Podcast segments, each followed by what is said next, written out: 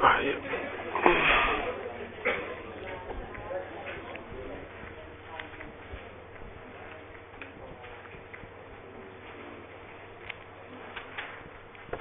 Allora leggo questa paginetta di Franzen che vi ho, vi ho distribuito. Per ora, in quello. C'è un, una cartella mare? In realtà a casa ho tre libri, quindi per questo qui a Roma ho tre libri, quindi per quello tendo ad essere un po' ripetitivo nelle... No, leggo, leggo poche, poche, righe, fra l'altro più per rompere il ghiaccio che per altro. Vediamo dopo queste E eh, intanto poi vi... Intanto tre, tre foto. Dentro... No, no, c'è un PowerPoint. Dentro... Mare PPT? Mm, che non capisco, non, verrà, non leggerà ovviamente.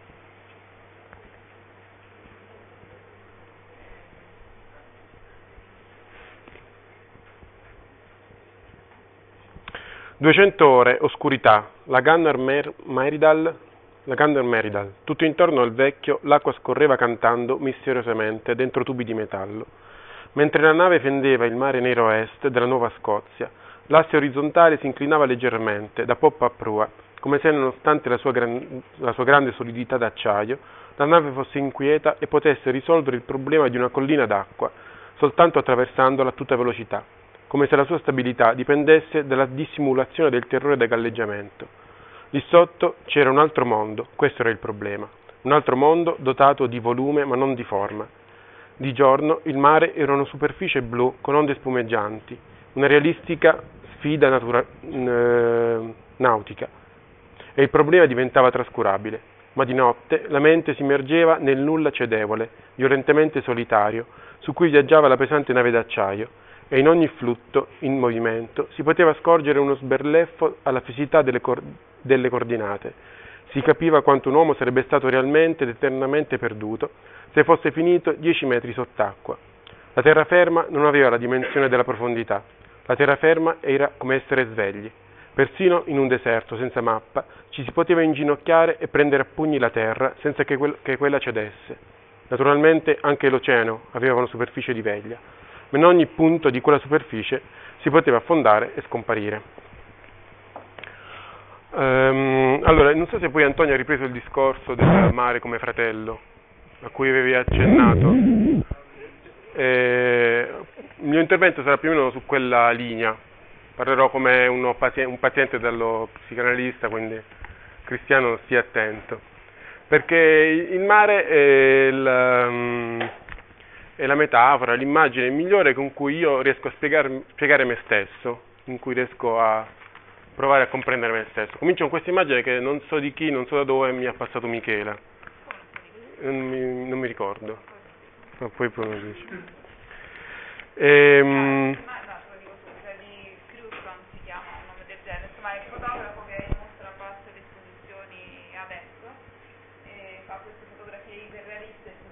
fotogrammi di un film, quando uno le guarda in realtà sono fotografie. Vabbè, comunque questa immagine esprime la dimensione della profondità, perché io sono, ci sono tre modi, tre aspetti con cui mi sento di assomigliare al mare. Uno è appunto quello a cui in, più o meno faceva accenno il brano di Franzen a cui eh, ho letto, è quello del rapporto delle proporzioni tra mondo cosciente e incosciente, tra mondo visibile e invisibile, tra mondo reale e apparente. Noi del mare vediamo la superficie, questo non significa che la profondità del mare sia meno reale o meno importante. E lo stesso sento che sia per gli esseri umani. Noi possediamo una profondità che non, che non appare, ma è che è altrettanto reale di quello che, che appare. Quindi esistono degli abissi dentro di noi che sono parte integrante di noi. Il secondo aspetto cui, per cui uso il mare come immagine per rappresentare me stesso, possiamo passare alla prossima diapositiva, è quello della tendenza dei corpi più leggeri dell'acqua a galleggiare. Cioè il, la, l'immagine più immediata è quella di di, dello sforzo di tenere una palla sott'acqua, ma lo stesso vale per i corpi umani, specialmente morti. Eh, tendono spontaneamente, naturalmente, a venire in superficie, a restare in superficie. E questa è una cosa che noto anche per me e mi sembra di notare anche come segno della contemporaneità, ossia senza applicare uno sforzo o senza dotarsi dei mezzi necessari, l'uomo tende a ritornare in superficie, tende ad essere superficiale, tende a perdere l- quella dimensione della profondità che comunque possiede e quindi tende a perdere tutta una fetta importante della propria esistenza. E, ehm, questa è una frase presa dal manifesto di Bomba Carta. E, ehm, se, non, se rimaniamo in superficie ci perdiamo la relazione con il mare di intuizioni, curiosità, domande, risposte, visioni dell'abisso, scoperte sensibili, esperienze di trionfo o prostrazione, solitudine e comunanze che vive in noi. Quindi per me è importante essere svegli, essere attivi e sorvegliare questa tendenza che esiste in noi, la tendenza quando ci lasciamo vivere a restare superficiali, a restare in superficie. È un modo per cercare di eh, reagire a questa tendenza e dotarsi di zavorre, dotarsi di strumenti adeguati. Gli strumenti che eh, mi sono più congeniali, per esempio, sono i libri. Io distingo un libro buono da un libro cattivo dal, eh, in base all'utilità che il libro mi dà da questo punto di vista. I libri che mi aiutano a scendere nelle mie profondità e quindi ad avere una relazione con questo mondo sono i libri buoni. I libri che invece non mi aiutano da questo punto di vista sono libri che non mi interessano. Lo stesso può valere per la preghiera, la preghiera è una, è una cosa che può aiutare a scendere in profondità, oppure le relazioni personali, le relazioni personali forti, le relazioni d'amore, sono cose che um, aiutano a scendere in profondità e penso che ognuno poi starà pensando a tante altre cose che, che possono essere zavorre utili per mantenere una relazione col mondo di cui siamo fatti poi alla fine. E una di queste cose utili è bomba carta. E questo è. Non si può togliere quell'odioso logo.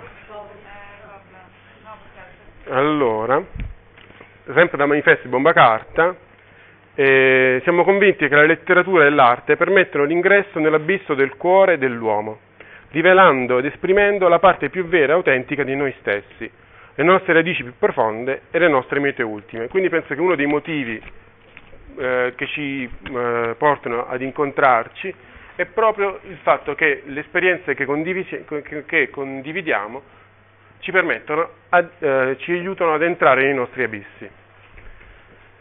La terza cosa ehm, per cui mi sento di assomigliare al mare e in realtà um, corregge e supera l'immagine precedente. Ehm, perché in realtà ehm, non è vero che una cosa che la superficie del mare o una cosa superficiale non sia in relazione con le proprie profondità, anzi, anche, anche una persona che apparentemente superficiale, in realtà quella superficie esprime una relazione con quelle profondità. E quindi in realtà più che una cosa che galleggia, ehm, io mi sento di assomigliare al mare stesso, nel senso che ehm, quello che di me appare è il modo con cui le mie profondità interagiscono con l'universo esterno. Quindi sono un po' come le mie parole, i miei, i miei movimenti, sono come le onde de, del mare, che sono appunto il luogo in cui l'universo che porto dentro si, si fonde con quello che ho intorno. E quindi in questo discorso eh, c'è una relazione comunque inevitabile con le profondità, non c'è bisogno di andarsene, eh, andarsene a cercare. E, ehm, non so se questa immagine vi, vi soddisfa o vi, vi convince. Quindi l'uomo come mare, l'universo come aria, come cioè, tutto quello che c'è fuori dal mare, e la superficie come luogo di espressione del proprio abisso, quindi le onde o la calma, il luogo in cui il proprio abisso si esprime venendo influenzato ovviamente dal, dall'universo. Come luogo di sintesi, insomma, cioè, come luogo di sintesi fra due universi, insomma. Allora, c'è un, questa immagine, che pure è quella che mi sento eh, cui, cui mi sento più assomigliare, in realtà secondo me è sostanzialmente tragica. No, sì, questa è quella che, di cui ho provato a parlare, perché non riesco a trovare un ruolo, una dimensione in questa immagine per, per la volontà, per la libertà, cioè non capisco alla fine dove sono io.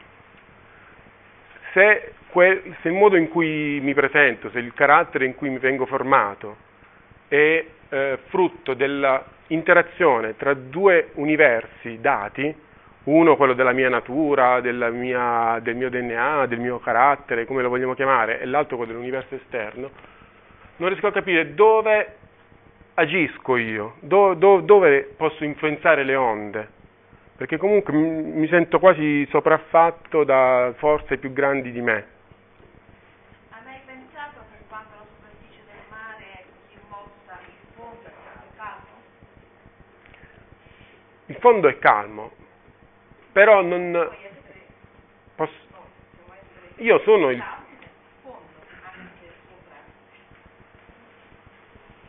Sì, no, no, io sono il fondo, cioè sono sia il fondo che la superficie che... C'è una parte stabile, anche Sì.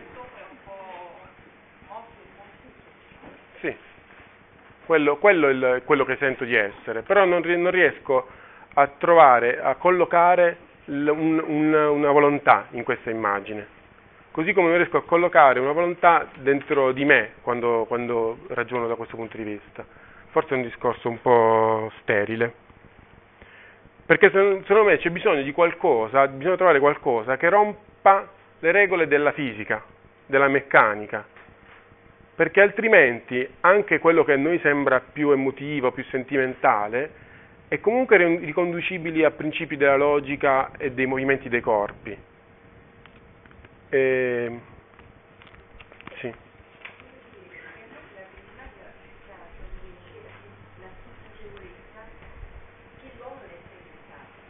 Essere? Io sì. immagini portano alla consapevolezza, quindi all'umanità dell'uomo che sono fisici come è limitato, no? Quindi c'è l'assoluto, la natura, ci sono, lui può, ma più non c'è più. Ed è molto difficile avere questa consapevolezza, per me, ma capito?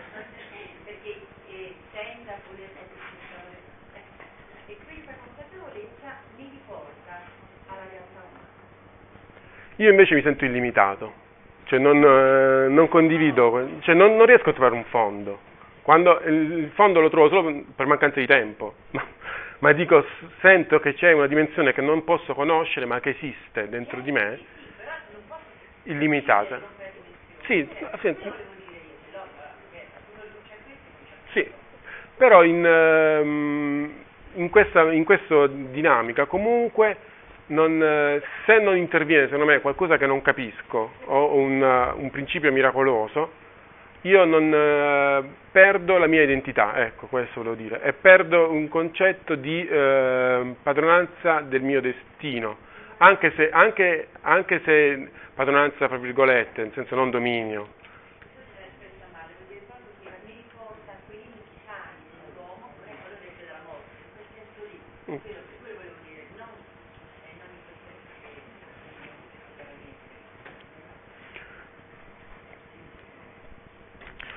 Detto questo, ehm, qui eh, la mia- livello di comprensione si ferma, ovviamente, come anzi sono andato già, già, già troppo, già troppo oltre. E posso provare a fare una scommessa su, su quello che è il mio controllo su questa situazione. Ehm, secondo me es- esiste un modo di essere onda eh, attivo, vitale, ehm, che, perso- però di- eh, di present- eh, che rappresenta di per sé un miracolo che si realizza incessantemente in noi, che non sarebbe altrimenti spiegabile in una concezione completamente materialistica del- dell'esistenza. Solo che questo modo miracolo di concepirsi non è automatico, ma è, uno- è una possibilità a cui possiamo attingere, e- ma possiamo anche decidere di non farlo e quindi viversi come onda, eh, come un sintomo, come, una, come un effetto, come un'espressione di due universi che si, che si incontrano, ma in cui non riusciamo ad avere un, un ruolo individuale. Punto.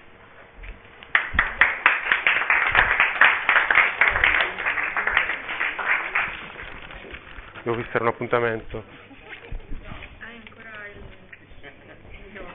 Ah, è vero, questo lo faccio sempre. Forse tocca a te.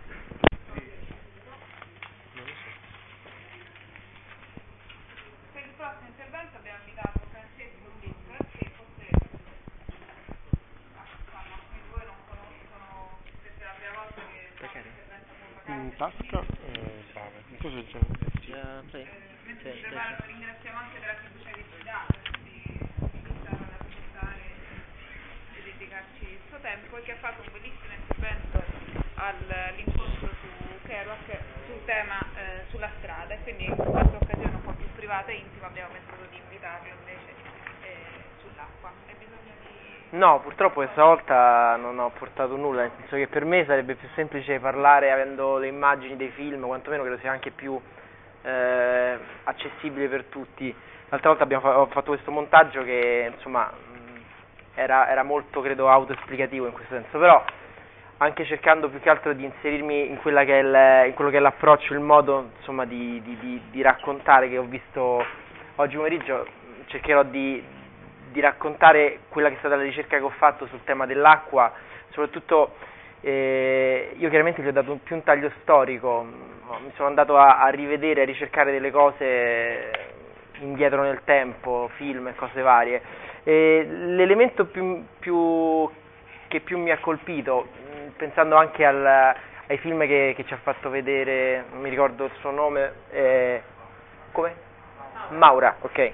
Eh, sia quello con Bill Murray che quell'altro delle sorelle, delle mm, Yaya Sisters.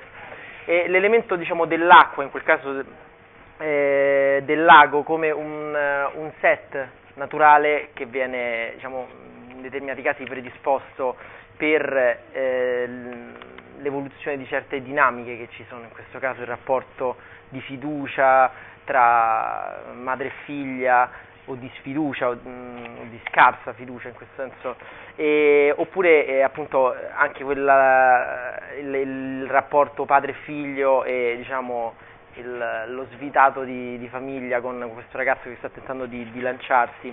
E io mh, c'è un film che ho visto eh, che forse alcuni di voi hanno avuto modo di vedere perché fra l'altro ci recita anche il, il fratello di Andrea Monda che è il- Le avventure acquatiche di, di Steve Zissou.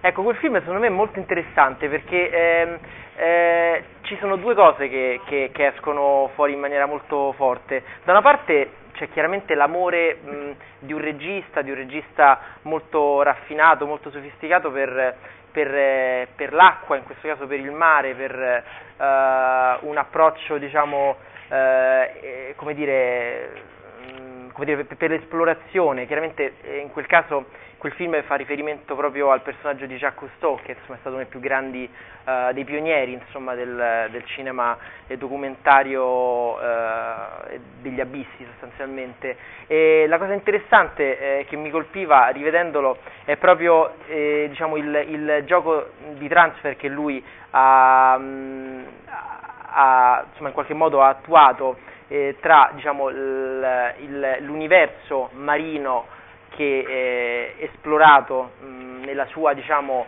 eh, realtà, nella sua verità da Cousteau e l'universo da lui ricreato eh, questa, attraverso diciamo, l'esplorazione di questa sua nave, la Bella Fonte, che richiama direttamente la famosa Calypso, che era la nave di Cousteau, che in qualche modo eh, diciamo, è lo strumento attraverso il quale poi dire, la realtà documentata degli abissi, del mare, di Cousteau diventa luogo eh, all'interno del quale creare mh, delle nuove realtà cinematografiche, creare nel senso più bello del termine, lì addirittura lui si- non solo trova il modo di, di- di- fare, diciamo, di inventarsi delle sue soluzioni che hanno a che fare sempre con i personaggi, lui è uno appunto molto, eh, un regista molto particolare che, che ha sempre un taglio molto letterario eh, che mh, sicuramente avrà letto anche molto, mh, penso anche un, un, autore come Jonathan Franzen o comunque la, la, nuova letteratura americana, ma allo stesso tempo eh, utilizza eh, un, uh, uno dei più grandi artisti del,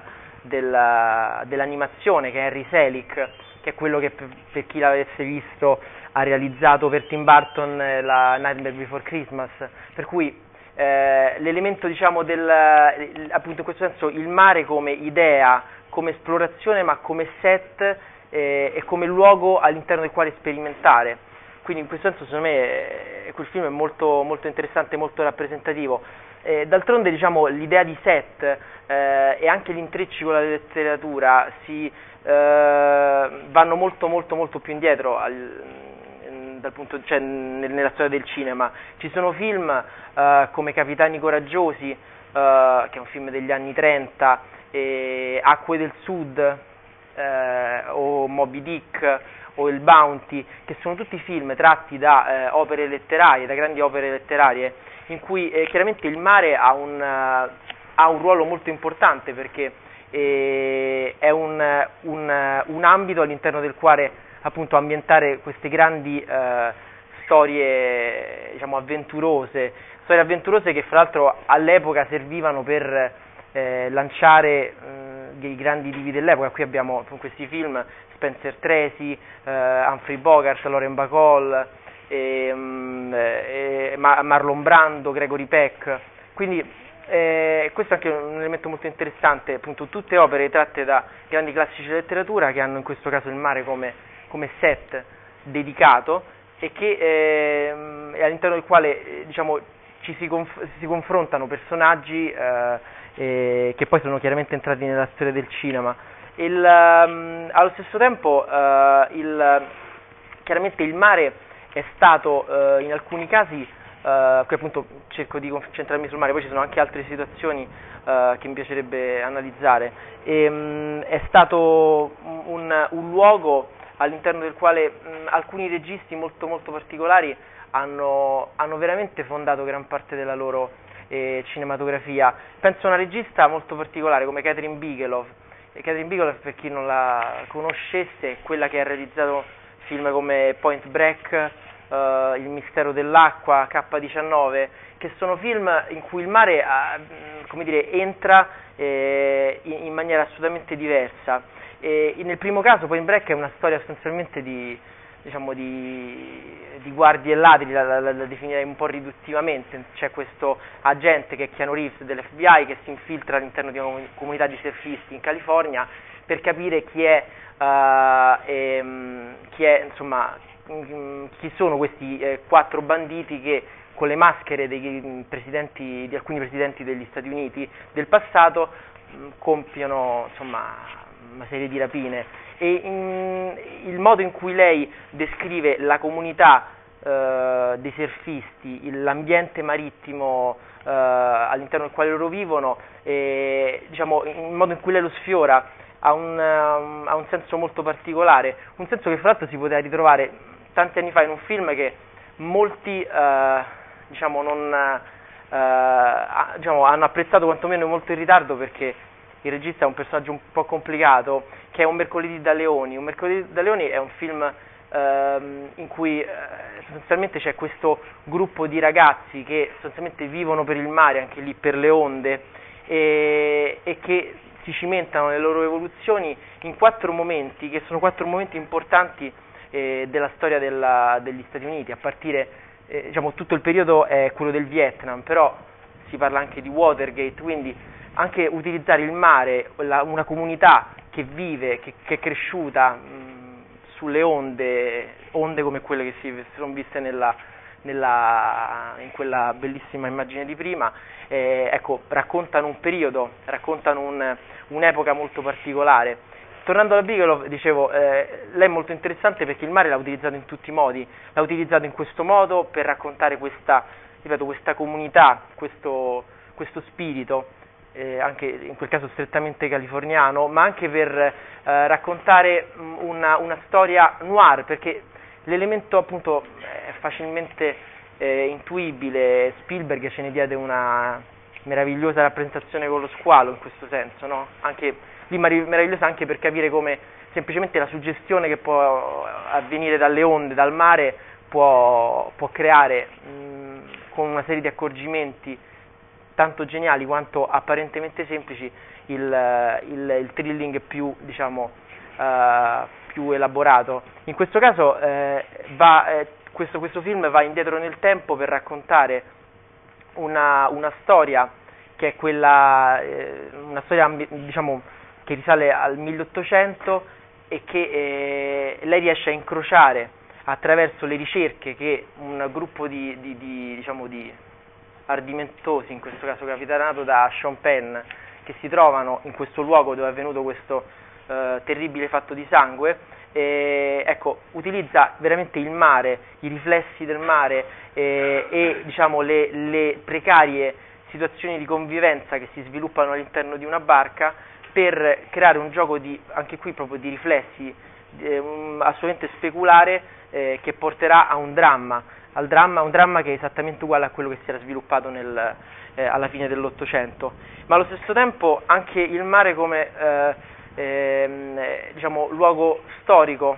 eh, dove, eh, rievoca, all'interno del quale rievocare eventi storici ehm, come quella, il, il, film K19. Il film K19 è un film dove lei ha, ha raccontato una, un, ehm, sostanzialmente l'approssimarsi di un disastro consumatosi all'interno di un, di, una, eh, di un sommergibile russo, oltretutto un film eh, eh, che nasce sull'onda della, della, dire, della, commozione generale per la tragedia del Kursk che si era verificata, qualche, che si è verificata eh, credo che nel 2001, questo film è del 2002 infatti, e appunto qui invece il mare viene vissuto come minaccia dall'interno di un enorme corpo metallico che eh, si trova a dover compiere a tutti i costi il primo eh, diciamo, viaggio, il viaggio inaugurale contro tutte le possibili condizioni di sicurezza. Quindi ecco, eh, secondo me lei in questo senso eh, è un esempio, un personaggio molto interessante perché innanzitutto regista donna che ha questo rapporto stretto, così stretto con il mare, che però viene mostrato da lei in, diversi, in diverse situazioni, appunto come luogo dove nasce e, e, dove si forma una comunità, Point Break, come luogo veramente del, della, come set di un noir perfetto, il mistero dell'acqua, e come diciamo, ambiente minaccioso, eh, in questo caso il, il K19. E, um, ulteriore elemento curioso, ripeto, io parlo, però sarebbe bene vederle queste immagini, però sono diverse le, i nodi che, diciamo, diversi nodi che che si, che si intrecciano in questo caso. E la Bigelow dico, è un personaggio curioso anche perché lei è, è la, la, ex moglie insomma, di, di, James Cameron, che è il regista di Titanic, ma non solo, ma anche di, di Abyss, e quindi ci deve essere stata chiaramente una passione comune legata al mare che, ha, che ha, cementato insomma, il rapporto tra questi due insomma, straordinari registi. Uh, The Abyss è un film dell'85 ed è un film in cui la minaccia che noi vediamo nel, in questo sottomarino che lei ha portato sugli schermi nel 2002 è una minaccia ancora più impalpabile. Eh, quello lì è il periodo in cui venivano realizzati i film della serie di Alien, quindi grandi film di diciamo, grandi, grandi blockbuster, come si suol dire, uh, che avevano a che fare con presenze aliene. In questo caso, appunto, questo film racconta la spedizione di una, di una squadra di sommozzatori che si trovano a indagare su una serie di eventi par- strani, insomma, e, ed è un film, ripeto, che mh, si pone, secondo me, da una, mh, rispetto a, per esempio a un film come Lo squalo di Spielberg, in cui diciamo, il terrore viaggiava a pelo d'acqua, in questo film invece il terrore è totalmente, appunto, come dice il titolo, eh, inabissato, diciamo, mh, non in qualche modo raggiungibile eh, ma assolutamente presente attraverso queste, appunto, queste figure mh, non, non, meglio chiarite che appunto questi sommozzatori vanno a ricercare, ma allo stesso tempo appunto il mare, in questo caso eh, parlano sempre di Cameron,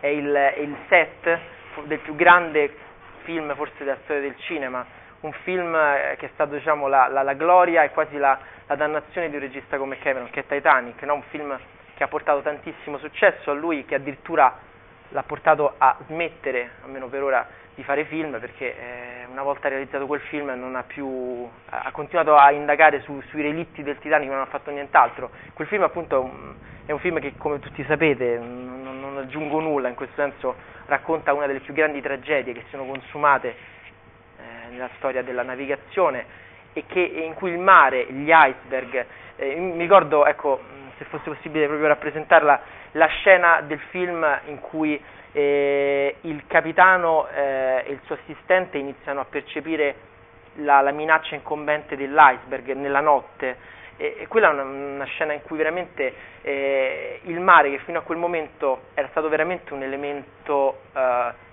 di, proprio scenografico all'interno del quale si stava costruendo, animando questa meravigliosa, eh, questo melodramma, questa storia d'amore, eh, come dire, senza tempo, e, ecco, a quel punto quel mare passa dal, dal, essere un elemento scenografico a un elemento di terrore puro, che poi chiaramente porterà a una serie di conseguenze. Oltretutto, stesso mare che era, si trovava dietro a quel sogno, che era il sogno diciamo, di un giovane senza soldi che si imbarcava in terza classe dopo aver vinto ai dati il biglietto eh, per andare in America a cercare di cambiare la propria vita. Sogno che poi eh, viene in qualche modo replicato in Italia in maniera secondo me troppo simile da Tornatore con la leggenda del pianista sull'oceano, che nasce da un testo di Baricco, un monologo teatrale, tutto quanto però che viene visualizzato in un modo troppo simile e comunque insomma anche lì il mare ecco, non c'è l'elemento eh, drammatico del, del, diciamo, del, dell'incidente, della paura, del, dire, della, della crisi imminente legata a un attacco dall'esterno, ma appunto qui il mare viene vissuto eh, come il luogo addirittura in cui questo Novecento, questo bambino cresce e nasce all'interno di questa nave, insomma, eh, eh, appunto all'interno del quale, cioè che però mh, quasi non vede mai, insomma, quindi come una specie di, di luogo esterno che ospita diciamo, questo, la, la, la, nascita e, e la, lo sviluppo di questa persona che si trova all'interno della nave. E, mh, allo stesso tempo ci sono, uh, c'è, c'è, stato anche diciamo, il, il, uh, un regista come Luc Besson che con Le Grand Bleu ha invece eh, trattato il tema eh, degli abissi in un altro modo. Eh, sì. Ah, sì a me non, non, è un film importante da un certo punto di vista perché comunque, soprattutto all'epoca, eh, il discorso di Mallorca, delle, no, delle, tu, tu, che cosa hai detto? Così mi alla... No, cioè... era brutta come rappresentazione forse di questa storia, diciamo, come era piaciuta il film in sé, in realtà poi ho fatto una scena quella iniziale, quindi... No, beh, il film secondo me è un film interessante per, perché essendo poi tutto Besson un regista molto bravo da un certo punto di vista, racconta un una, una, un duello agonistico tra due, però diciamo importante in quanto più che altro un unico film in cui il, in qualche modo si racconta il, la, diciamo, l'apnea intesa in senso sportivo, ma mh, mm, ecco, non è sicuramente un film importante. E, ehm, poi ci sono dei film, e non è un caso che eh, in questi casi si va sempre eh, a parare in Oriente, che invece eh, trattano l'elemento del, eh, dell'acqua, eh, in questo caso può essere una, l'acqua del, eh, di, del mare, del fiu, di fiumi, di laghi, adesso penso a registi come eh, Kim Ki-duk, il coreano, eh, Imamura Shoei, che è giapponese, oppure Tsai Mi-liang, Uh, che sono registi in cui l'elemento, uh, oppure uh, Deepa Mehta, che è una regista indiana che ha fatto questo film che si chiama Water, eh, che ha fatto una, una, un, un, ciclo di film sugli elementi, eh, e Water è l'ultimo che è uscito due anni fa, in cui eh, l'elemento diciamo, dell'acqua, qui appunto ci astraiamo da tutto, a, assume un, un, un, significato assolutamente simbolico, metaforico.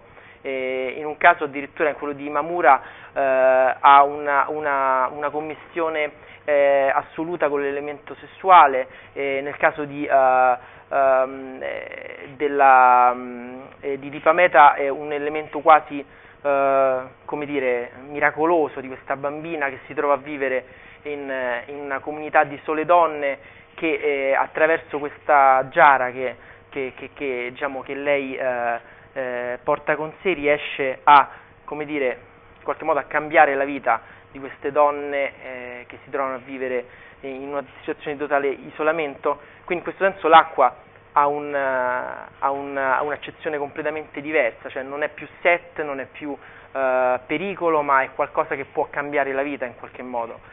E seguendo chiaramente una suggestione spesso più che, eh, come dire, eh, legata a filosofie orientali, io definirei quasi New Age perché non c'è n- nessuno sviluppo da un certo punto di vista, però è interessante il modo in cui, soprattutto a livello eh, come dire, cinematografico, viene, eh, l'elemento dell'acqua viene, viene, viene, in qualche modo eh, reso a metafora di tante altre cose.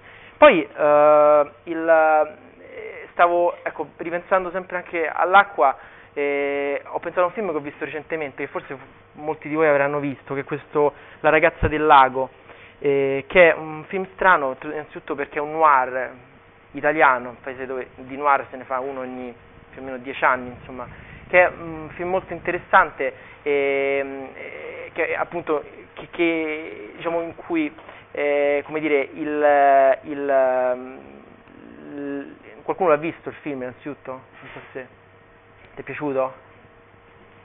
Beh, lì appunto l'elemento del, del giallo ruota intorno al lago, no? Insomma, il lago non è element, parte attiva come in, in molti altri, cioè in altri film in cui questa, questa, questa, cosa è avvenuta, ma appunto ci sono questi incroci, questi delitti, questi, eh, queste situazioni non chiarite che ruotano attorno a questo, questo lago quieto che è un po' veramente simile a quello del, delle, delle, sorelle che abbiamo visto prima. No?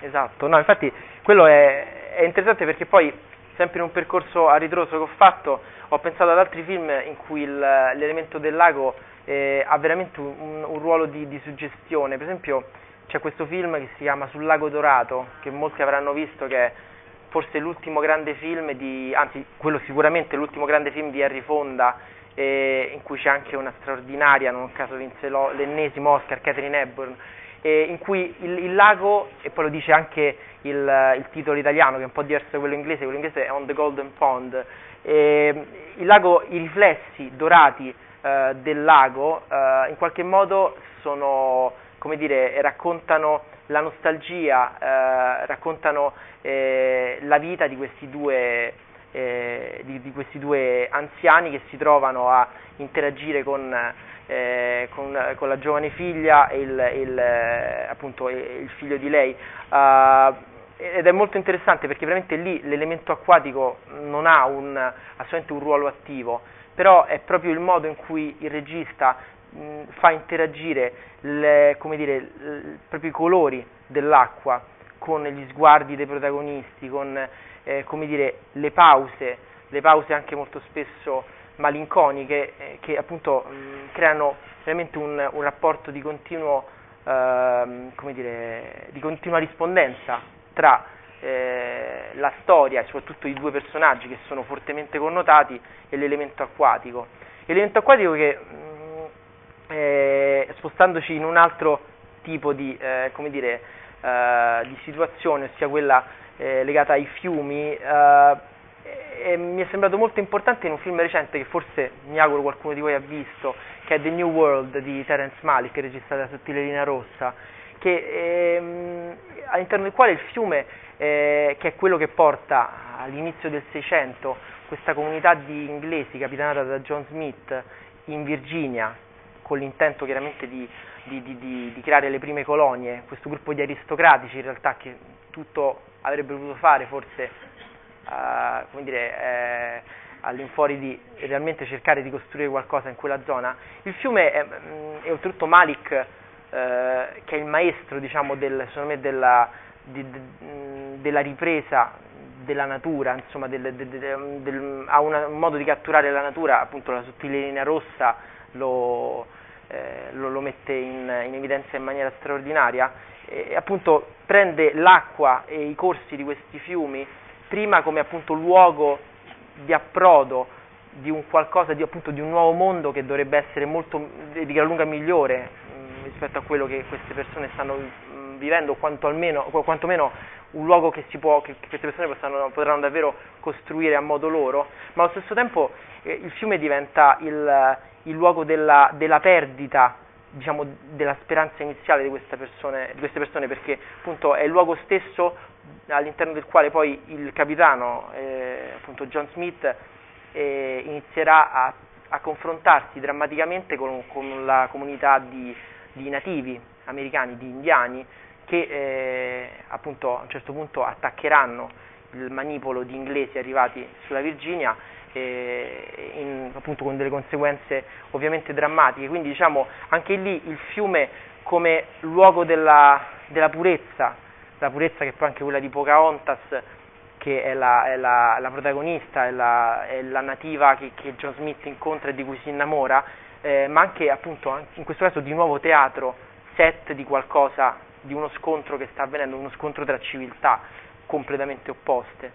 E, um, ultima cosa, eh, il, il, il, fiume ecco, eh, è stato questo, eh, è stato anche un, un elemento di, eh, utilizzato da un regista come Robert Redford che chiaramente eh, cerca sempre di lasciare una traccia politica all'interno dei suoi film eh, per, per, lanciare un messaggio, un fortissimo messaggio ecologista in un film come In mezzo scorre il fiume, che forse qualcuno avrà visto di, anni, di circa 15 anni fa, in cui attraverso la, il, il, confronto tra questi due fratelli completamente opposti tra di loro, lui cerca di, eh, di lanciare diciamo, un, eh, un, messaggio fortemente ecologista legato anche proprio al modo in cui lui cerca di, di cogliere l'elemento acquatico e l'elemento insomma, della, della, della, purezza di, dei luoghi che lui eh, decide di, di, rendere anche in questo caso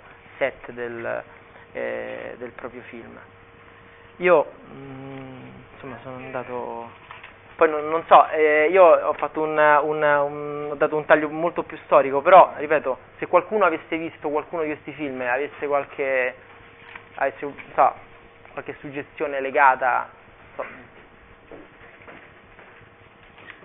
Io a consolazione di tutti quelli che forse come me eh, avrebbero voluto vedere qualche immagine di, questo, di questa lunga e bella carrellata, posso dire che il prossimo incontro di Bomba Cinema, cioè del laboratorio dedicato al cinema e alla visione e agli spezzoni cinematografici, che si terrà non questo giovedì ma in poi posti, ha come tema quello dell'acqua, quindi sarà possibile portare e vedere eh, film che hanno l'acqua come tema, quindi può essere stato anche di suggerimento. Un grande problema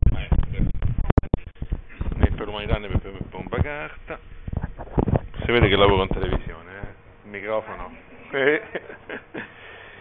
E, per cui cioè, l'acqua è proprio quello che è totalmente contrario a me. In acqua non si può camminare e io mi è piaciuto correre.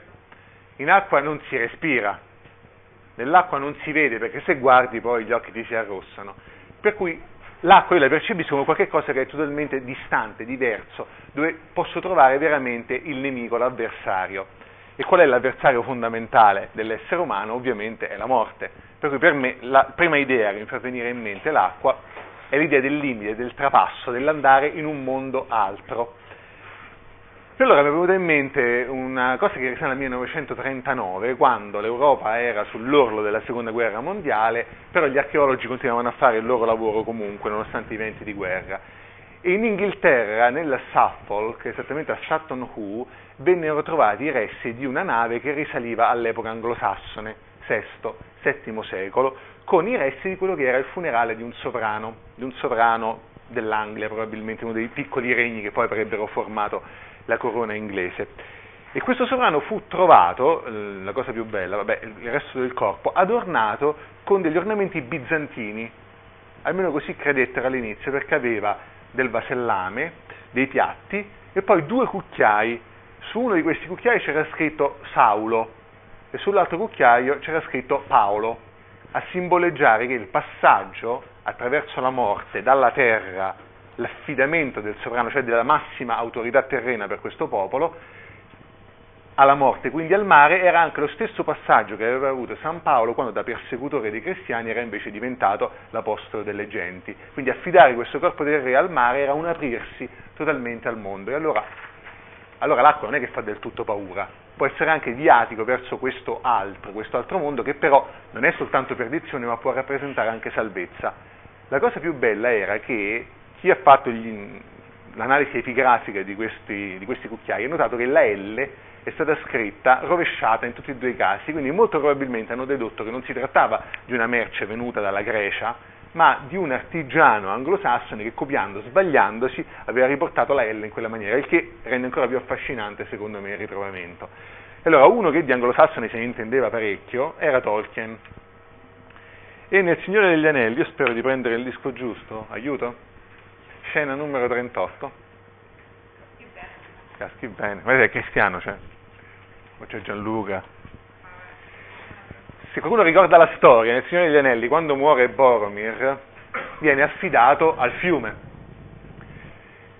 Però, subito dopo la scena del suo, diciamo così, funerale, c'è una scena di iniziazione all'acqua, che è quella del povero Sam, che, che odia l'acqua, ha paura dell'acqua, lui è proprio il terrigno fatta persona, che però pur di non lasciare il padrone si butta dentro l'acqua e rischia la vita anche in questo caso.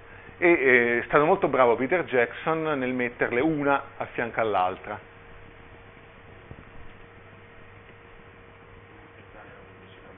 Sì, sì, sì, per carità. Non consentito, dice Medusa. Beh. Lo sappiamo.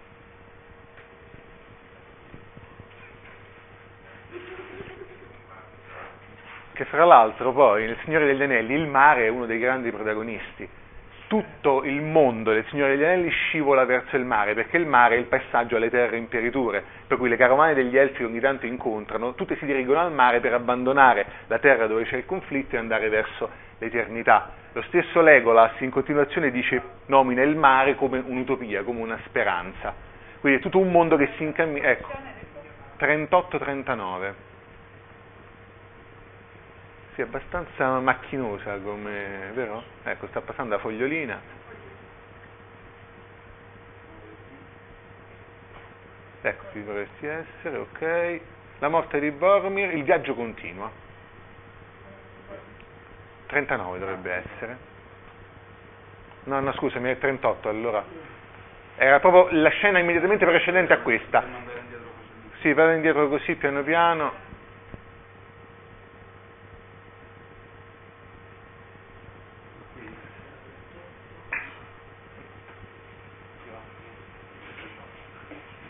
Sì, sì, sì, puoi, puoi lasciare da qua.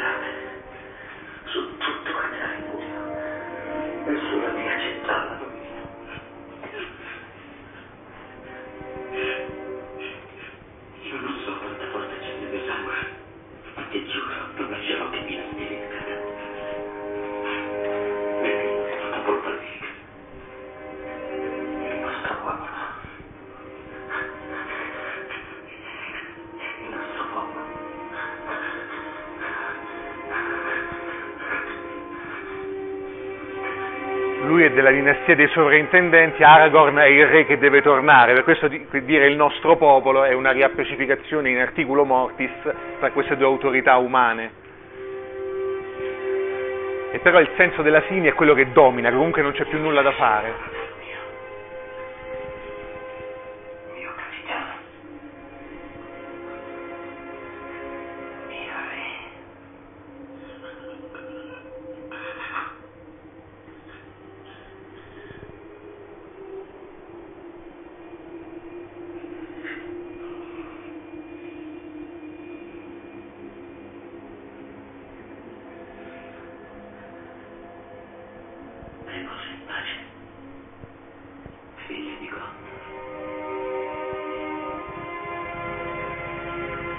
Perfettamente nei canoni dell'etica tradizionale, no? E infatti il corpo verrà affidato sulla barca al fiume che lo porta verso il mare.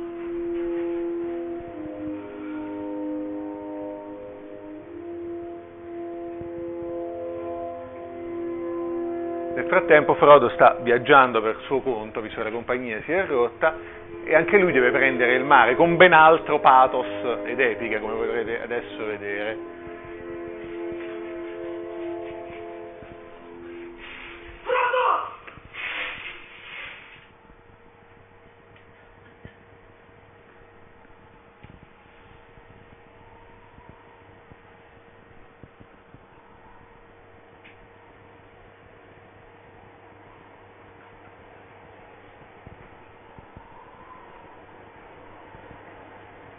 Vorrei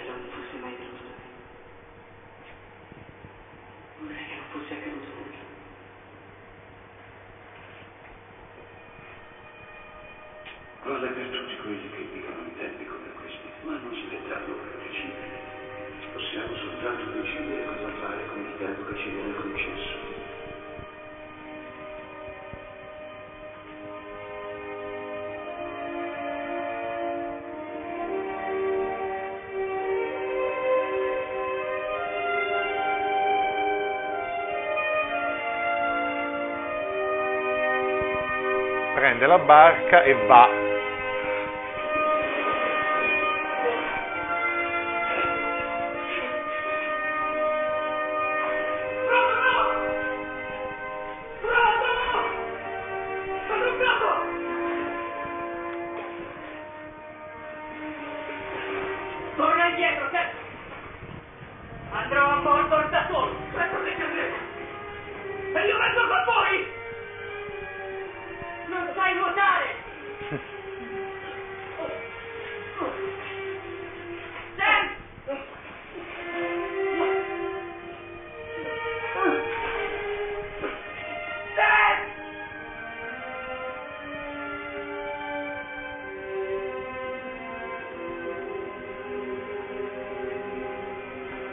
Un signorotto inglese che è buttato come vestito, no? Un buon borghese.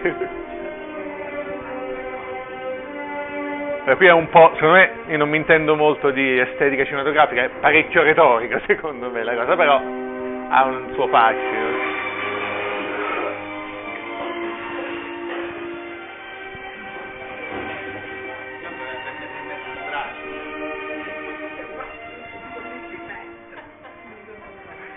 Quello è uno spazio alto, capito? Dove si incontrano.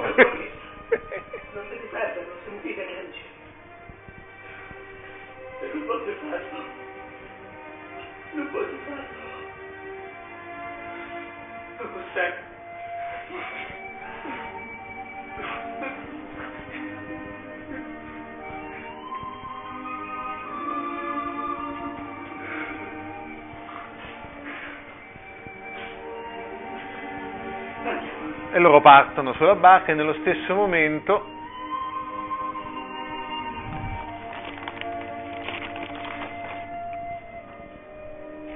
c'è la cerimonia funebre.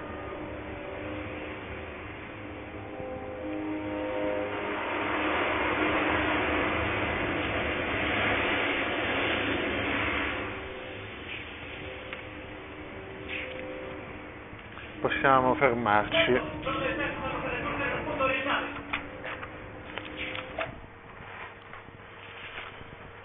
Abbiamo detto della- del ritrovamento. Sotto di pagina 33, guarda un po'. Solo pagina, devi dare solo pagina 33. E questa è... Basta, il film non serve più.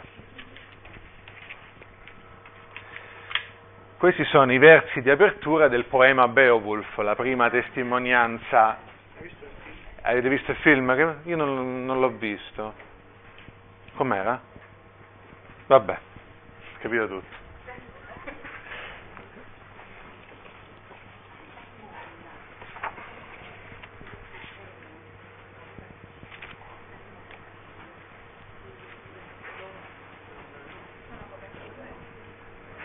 se non se l'è portata via. Paolo, mi dà una copia che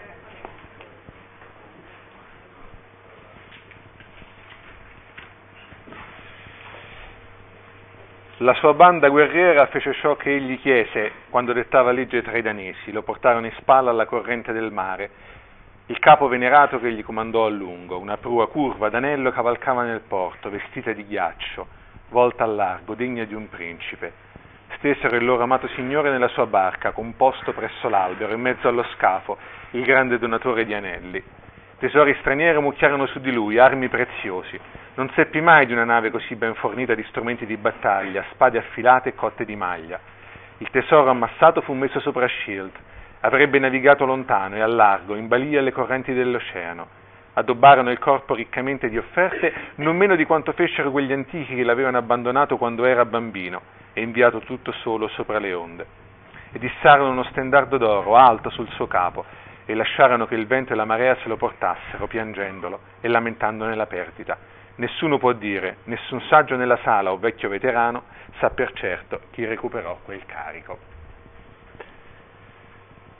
Sempre in questo ambito culturale, sempre nello stesso poema, Beowulf, che eh,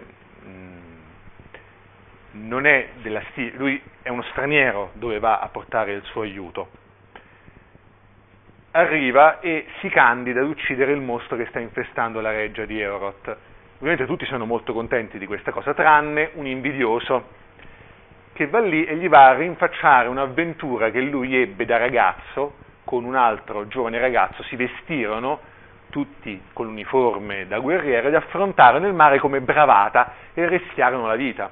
E lui gli dice come tu adesso ti offri di salvare la vita a tutti noi, ma in realtà non sei una persona affidabile perché hai osato sfidare la tua vita soltanto per divertirti. E allora Beowulf gli, gli spiega perché ha affrontato questa prova e nello spiegarlo, pagina 57 e 59, eh, pagina 57 ce l'ho io, eccola qui, e nello spiegarlo in realtà coperchia tutto ciò che c'è dietro la paura del mare, vale a dire la lotta col mostro, che poi sarebbe diventato il tema fondamentale della sua sfida contro il mostro che infestava lì la reggia.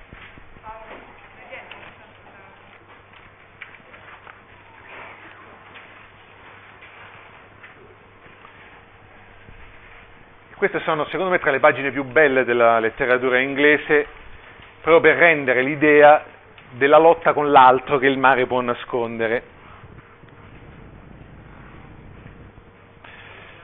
Rispose Beowulf, figlio di Ectiov, Ebbene, amico Unfert, hai parlato come hai voluto di Breca e di me, ma era innanzitutto la birra a parlare in te. La verità è questa. Quando ci fu pericolo fra quei cavalloni, fui io a dimostrarmi nuotatore più forte.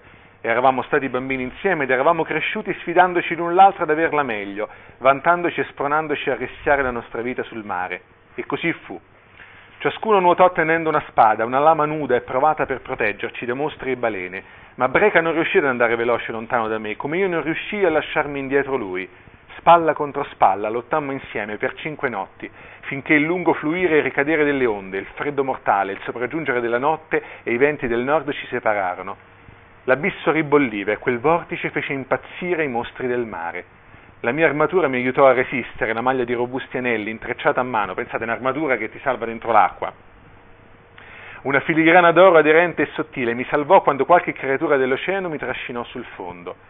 Inchiodato e stretto nella sua presa mi fu concessa l'ultima possibilità, la mia spada si immerse e la lotta finì. Con queste mie mani la furia della battaglia finì il mostro marino. Tante volte ancora creature turpi mi assalirono, furtive sulle mie tracce, ma io mulinavo, con la spada rendevo la pariglia.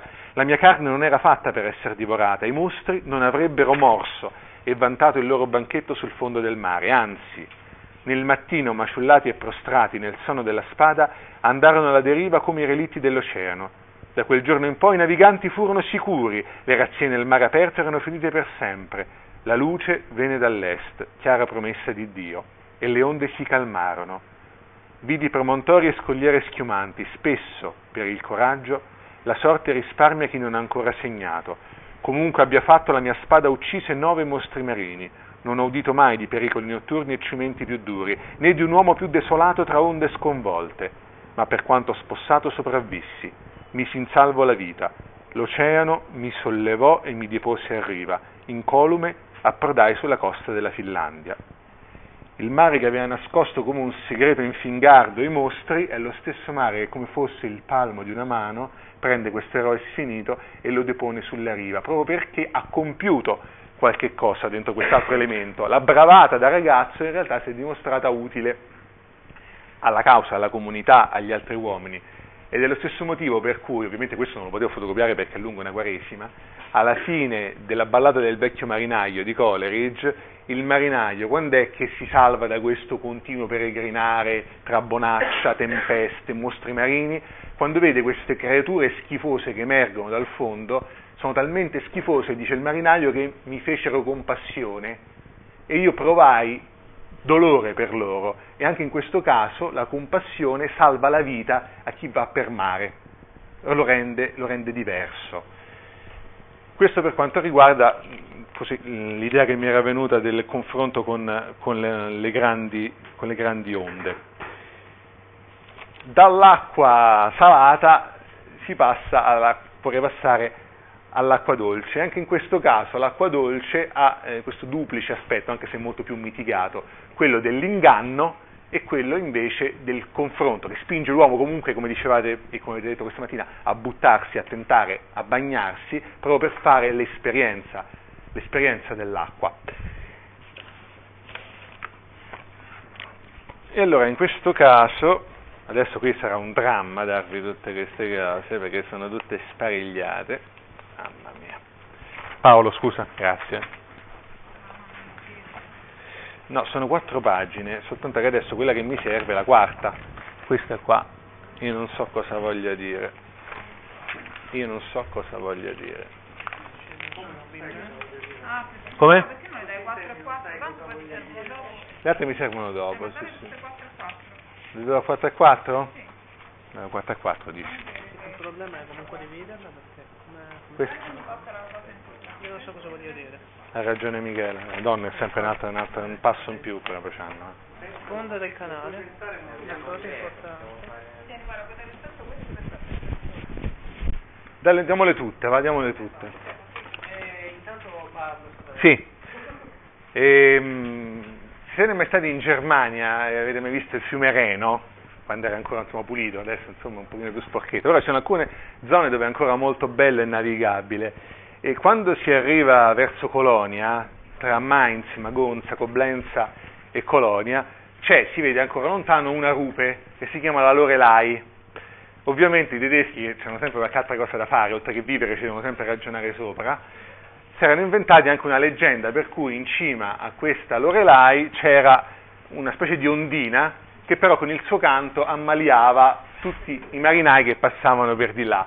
E uno di questi marinai era quello che secondo me è il più grande poeta tedesco dell'Ottocento, cioè Heinrich Heine, che ha scritto in uno stile volutamente medievaleggiante questa bellissima ballata, che è appunto nota come la Lorelai, e spero che vi sia arrivata quasi a tutti.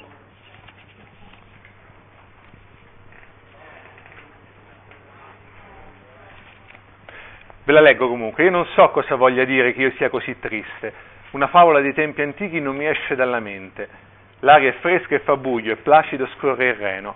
La cima del monte risplende ai raggi del tramonto, la bellissima Vergine siede lassù, meravigliosa. I suoi gioielli d'oro brillano, lei pettina i suoi capelli d'oro. Li pettina con un pettine d'oro e nel far ciò intona un canto. Ha una meravigliosa, potente melodia. Rapisce con selvaggio dolore il marinaio nella piccola nave. Egli non guarda più gli scogli, guarda solo in su, verso l'alto. Io credo che alla fine le onde inghiottano nave e marinaio. Questo col suo cantare ha fatto la Lorelai. Il cantare nell'acqua diventa sintomo di perdizione. E allora cosa può fare l'uomo per non cascare nel tranello dell'acqua stagnante, l'acqua del lago, l'acqua del fiume, che può veramente incantare anche se sembrerebbe molto più amichevole, perché non è la distesa del mare in cui ti perdi nell'infinito, in realtà pensi di dominarla, ma hai segreti anche lei. Allora cosa fa l'uomo? Si mette in testa di cantarla lui l'acqua, e l'acqua diventa un un compagno continuo soprattutto per chi vive in zone dove alla terra si alternano in continuazione pozze, pozzanghere, acque, torbiere. E allora io vi leggo adesso, mi, mi permetto di leggervi alcune poesie di due grandi poeti irlandesi che sono uno il premio Nobel per la poesia del 1995, Seamus Heaney, che già vi ho letto qualche volta, e l'altro invece è quello che Heaney considera uno dei suoi papà spirituali, che è Patrick Kavanagh, grande scoperta mia di Antonio, che è tuttora, possiamo dire, inedito in Italia, non tradotto in Italia, fuorché alcune delle poesie che stiamo provando a, a tradurre noi. E prima però leggiamoci Heaney, stavolta è più facile, eh? questo è facile.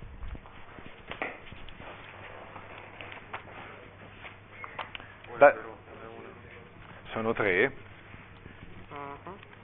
però io mi, sì, sì. madre, madre, sono messi in ordine, questo è tutto madre. Ondina, madre. mi ridai la pagina, la pagina, di madre perché non me la ricordo. Aspetta, eh? eh? Scatenato Saverio. Io, io ho una proposta per il futuro. Facciamo il download che mi ha avvicino sulla pagina. Sì, è vero, è vero, guarda, sarebbe una cosa fantastica. Allora, la prima poesia con cui Hiney ha esordito, quando aveva 25 anni, si chiama Digging, scavare. E lui dice che mentre mio padre per anni e anni è andato avanti a scavare con la vanga per cercare nella torbiera, il mio unico modo, questo ricorda anche un pochino il Carver, la mia, unica, la mia vanga sarà invece la penna e io attraverso la penna scaverò andando alla ricerca dell'acqua, di un'acqua che salva. Per cui l'acqua è una presenza costante, continua, soprattutto acqua di torrente, di torbiera, di lago, di canale. E questa è una poesia in cui lui riesce a coniugare meravigliosamente il quotidiano del lavoro che dà la vita con la suggestione che invece dà il senso. Si intitola appunto Madre. Ce l'avete tutti? Madre, non ce l'avete madre? Sapete che non si è abituato a portare gli occhiali, sta a fare un casino.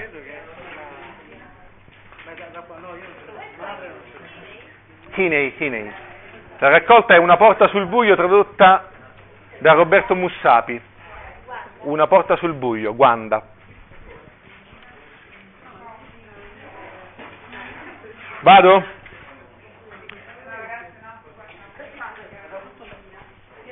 Da qualche giorno, perché dopo i 40 anni chi è ipermetrope tende a sviluppare prima la presbiopia.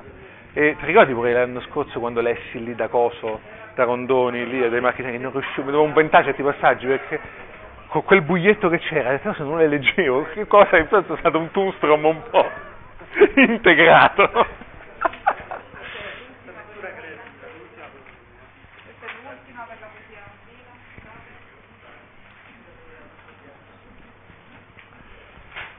Allora,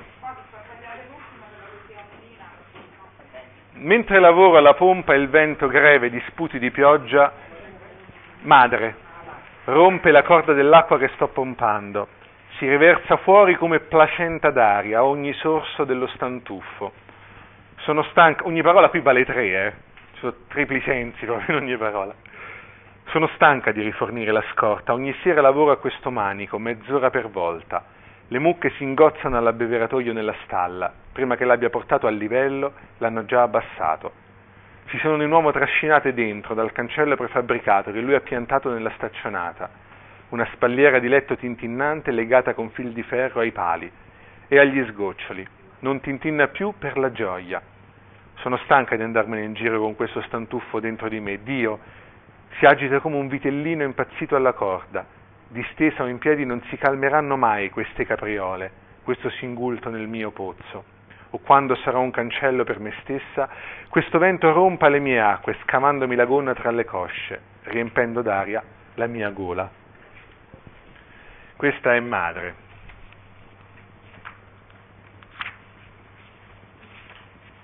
Non so, qui veramente secondo me, allora Hini dice che il massimo per un poeta è quando c'è esattezza tra senso che un, il poeta vuole dare e riuscita della parola, in questo caso mi sembra che ci è andato molto molto vicino. Che avete appresso? Ondina oppure? Torbiera. Torbiera, allora prima Ondina.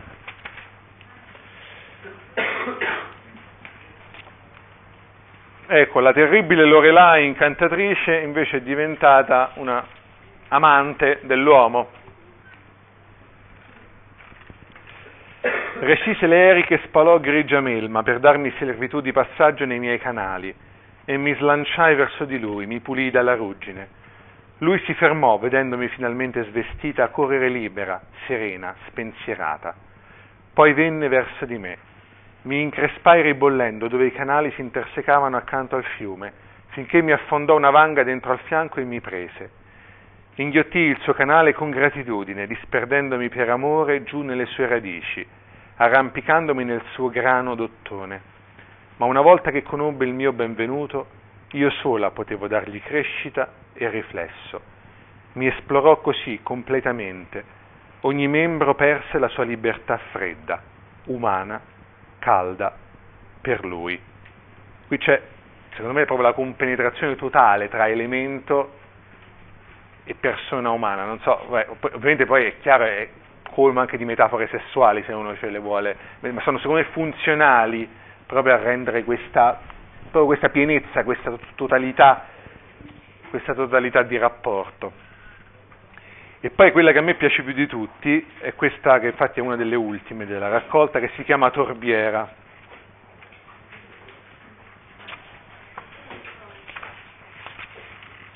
Perché c'è come al solito in Nini questo continuo passare tra esperienza personale e esperienza della comunità in cui vive. E questo si realizza soltanto con l'aderenza alla realtà della terra che lui ha intorno, senza escludersi partecipandola e rendendola ancora più vivida, più forte. Noi non abbiamo praterie che dividono la sera un grande sole, da ogni parte l'occhio cede alle intrusioni dell'orizzonte, è corteggiato dall'occhio di ciclope di un piccolo lago. La nostra terra non cintata è una torbiera che continua a incrostarsi tra gli sguardi del sole. E ecco il momento comunitario, guardate. Hanno estratto lo scheletro del grande arce irlandese da quella torba e l'hanno messo in piedi stupefacente cassa da imballo piena d'aria. Vedete come respira qua questa quartina. Burro affondato da più di cento anni è stato ritrovato, è sempre una dimensione miracolosa, salato e bianco. La terra stessa è burro buono, nero questa volta, non bianco, nero, che si scioglie e si apre sotto i piedi, da milioni di anni priva di un disegno definitivo non estrarranno mai carbone qui, solo tronchi di grandi abeti, fratici d'acqua, soffici come polpa. Sì, la natura è sempre qualcosa in cui si può affrontare, affondare, si può masticare, si può convivere, si può far propria. I genieri continuano a scavare sempre più in fondo, su ogni strato strappato tracce di antichi accampamenti. Le torbiere potrebbero essere infiltrazioni atlantiche, il centro d'acqua non ha fondo.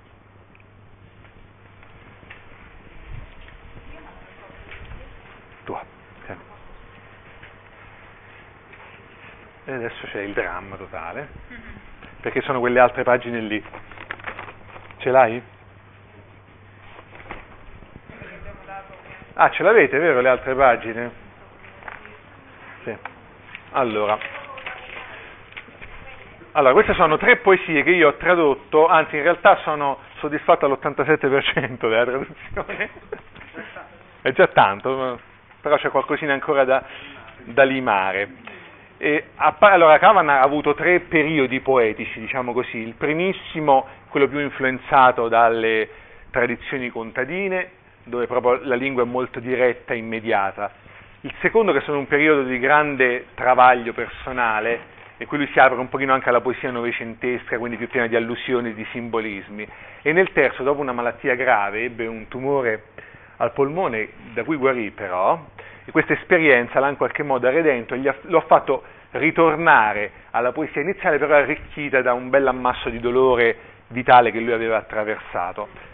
E a questo ultimissimo periodo, questo terzo periodo, appartengono tutte e tre queste poesie. La prima si intitola Is in inglese, è. Ed è, la cosa importante non è immaginare che si debba avere qualcosa da dire, una ragion d'essere, una trama per la storia.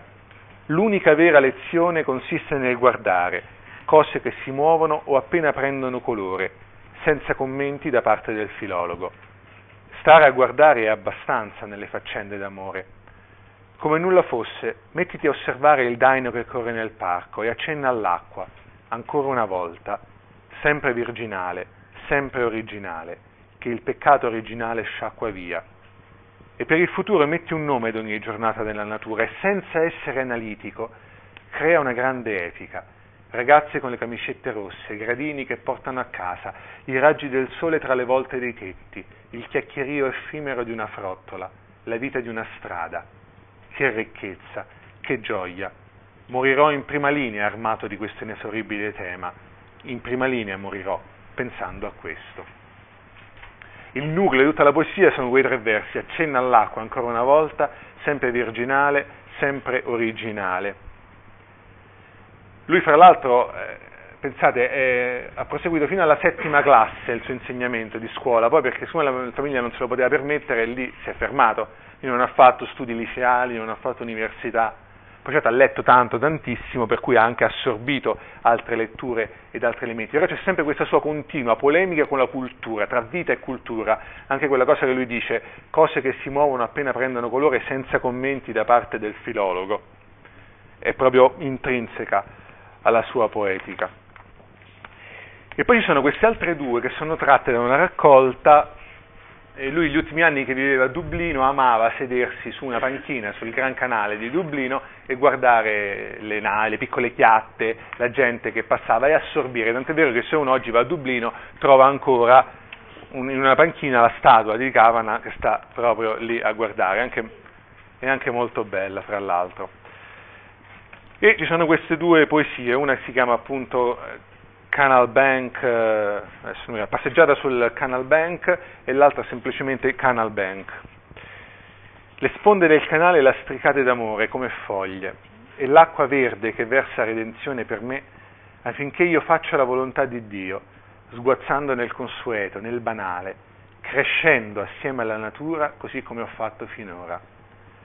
Il boschetto luminoso ha messo in trappola, col vento che ha aggiunto il terzo incomodo, la coppia che si bacia sulla vecchia panchina.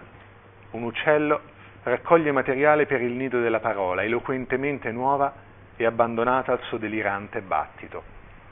O mondo incontaminato, afferrami, afferrami nella maglia incantata di erba favolosa e voci eterne sulla riva. Nutri il bisogno dischiuso dei miei sensi e dammi a piacere di pregare disinteressatamente con parole traboccanti, perché quest'anima ha bisogno di essere onorata con un abito nuovo, intessuto di cose verdi e blu e ragionamenti che non possono essere provati. Bellina, eh? Tra l'altro qui lui sta dialogando con le, suo, l'ombra che l'ha sempre perseguitato nella vita, che è quella di Yates, che è una poesia che si chiama Il cappello a sonagli, parla dell'anima che si presenta vestita di un abito rosso e blu e lui invece l'ha voluto vestire di verde e di blu, come per dire che c'è più natura nella, nella, sua, nella sua, poesia.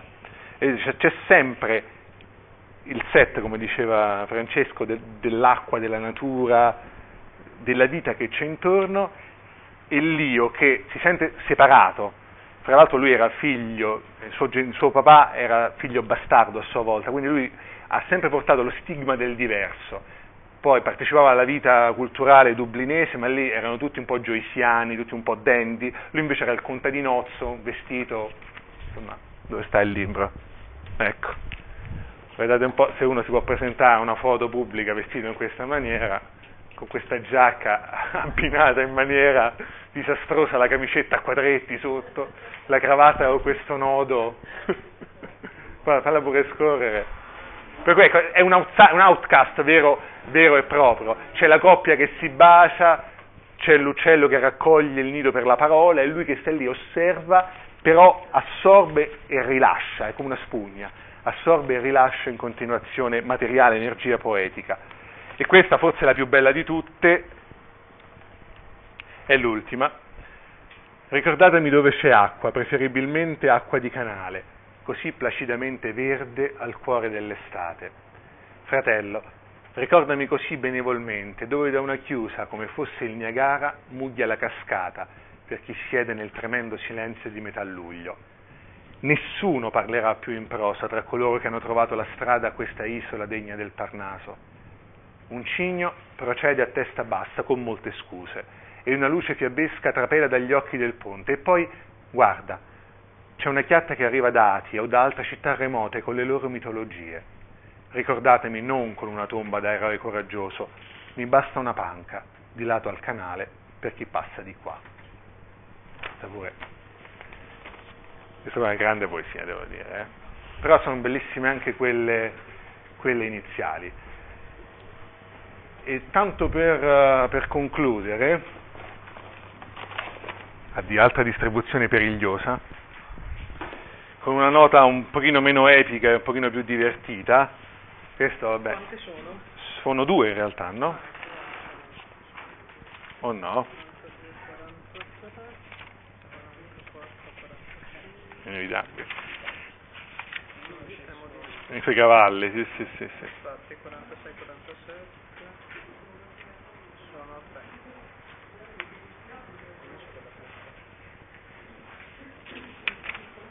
No, credo che sia anche quella dopo, anche la 45-46, no? Ah. E anche le 46 47? Sono tre quindi, sono tre fogli. Eh, in Chiarori, Tunstrom, che parecchie volte ho letto in questa, in questa sede, come? Goran Tunstrom, eh, poeta e romanziere, narratore svedese, scomparso ai noi nel febbraio del 2000, in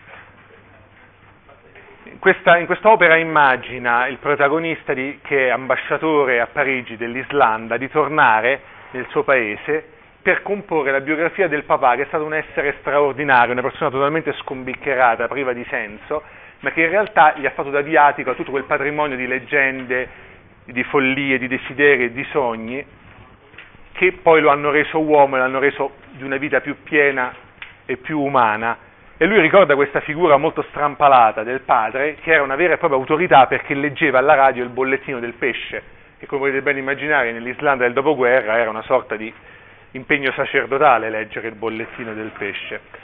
A un certo punto, tra i vari racconti che fa di questa sua vita con il padre, c'è anche quella del suo battesimo. Il problema è che questo battesimo molto particolare di questo bambino è stato fatto durante una festa e il vescovo luterano che ha fatto questo battesimo non era propriamente tutto in sé quando ha effettuato questa, questa cerimonia, anche se i protestanti non, non, non, pensano in questa maniera, Antonio correggimi se sbagliano, per noi cattolici il sacramento si intende ex opere operato, giusto? Che vuol dire che chiunque te lo dà vale, con l'intenzione, con l'intenzione. Il problema è che, come vedrete dalla lettura, questo battesimo non avviene propriamente con l'acqua, ma con qualche altra cosa. Scusate, devo inforcare l'occhiale perché non ce leggo più.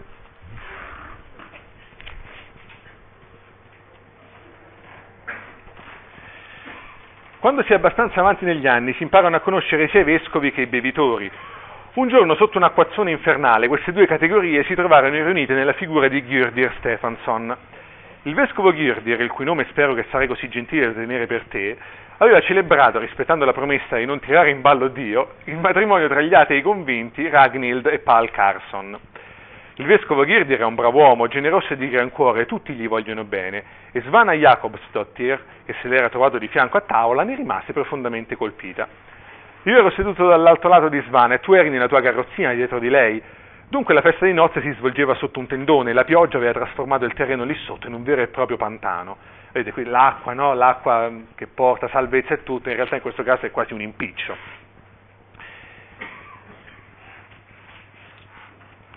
Cosa che aveva, vinto, aveva spinto la sposa e le più disinvolte tra le sue amiche a togliersi scarpe e vestiti e consumare il pranzo con indosso solo la graziosa biancheria intima.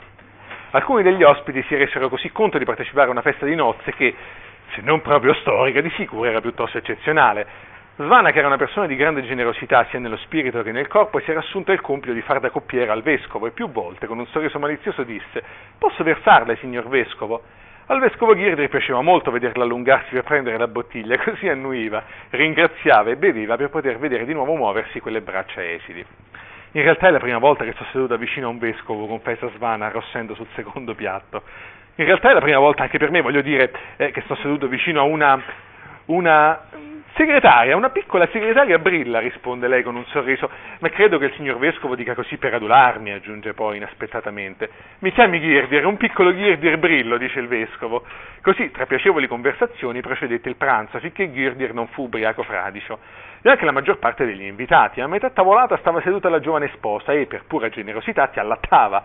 E lo sguardo greve del vescovo incombeva su quel seno dispensatore di vita, mentre vuotava il bicchiere e avrebbe fatto meglio a non vuotare.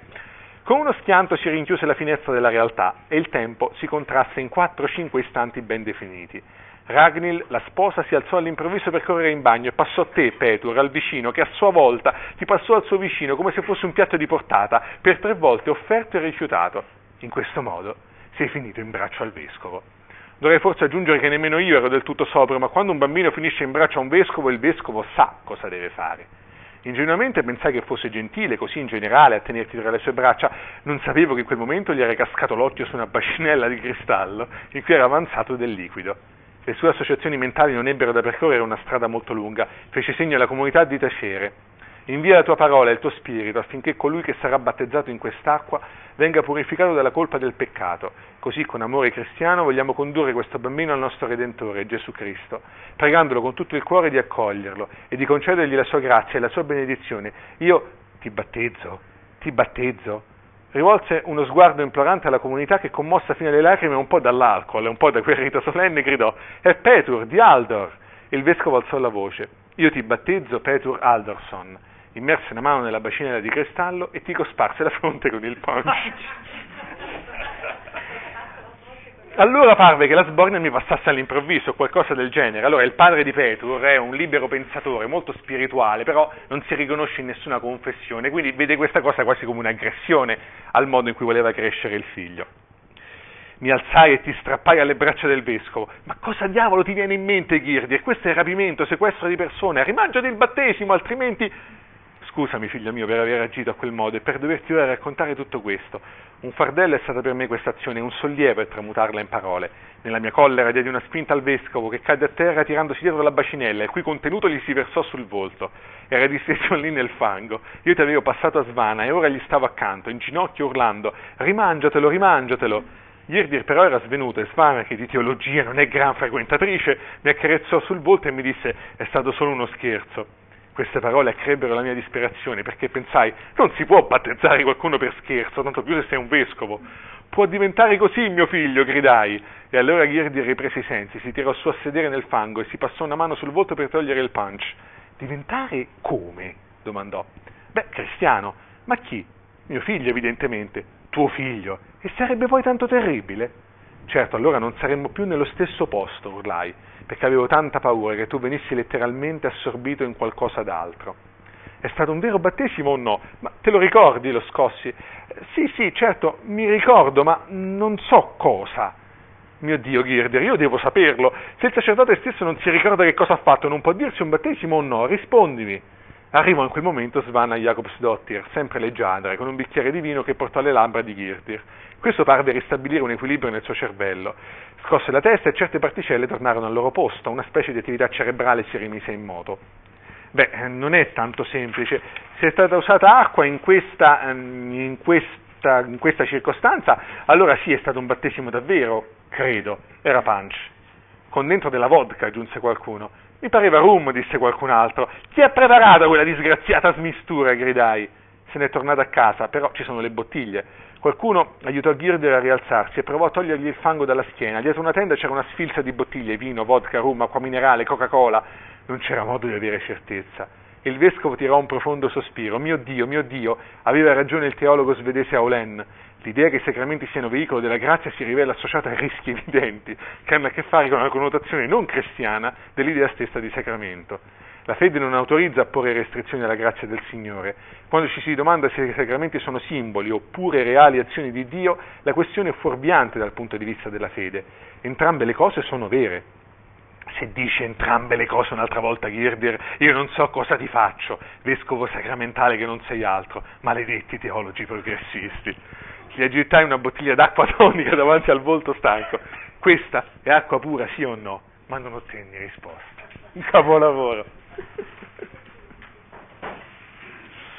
E poi, questa veramente è l'ultimissima cosa che non c'entra niente con l'acqua, ammesso che io riesca a trovarla.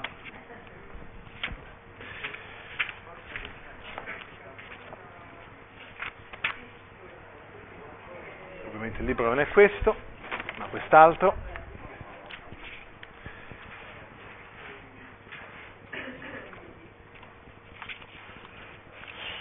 E siccome oggi sono i dieci anni di bomba carta, e allora io anche se sono arrivato non all'inizio dei dieci anni purtroppo, ma sono arrivato qui grazie a una persona che non ringrazierò mai abbastanza, che si chiama Andrea Monda e la sua presenza è stata incombente anche nella sua assenza, anzi laddove è assente è ancora più presente.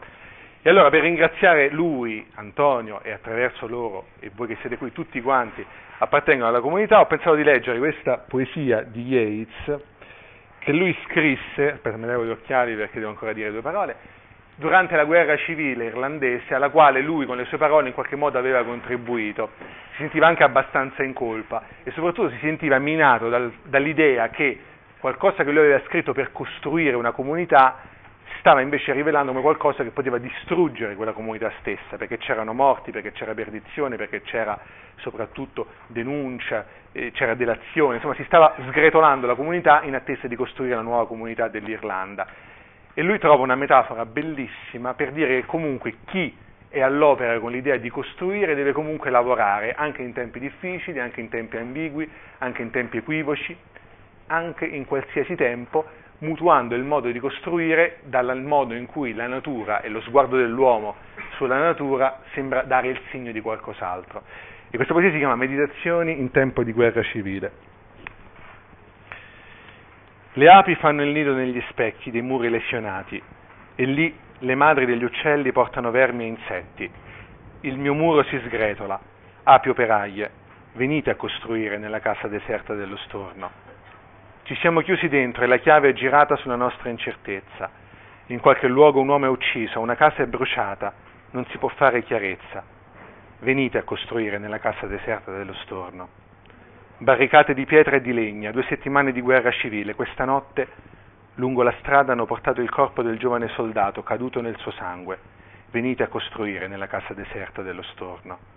Nutrimmo il cuore di fantasie, per quel cibo il cuore si è fatto brutale c'è più sostanza nei nostri rancori che non nel nostro amore. Api operaie, venite a costruire nella casa deserta dello storno. E noi cerchiamo di essere sempre api operaie. Grazie.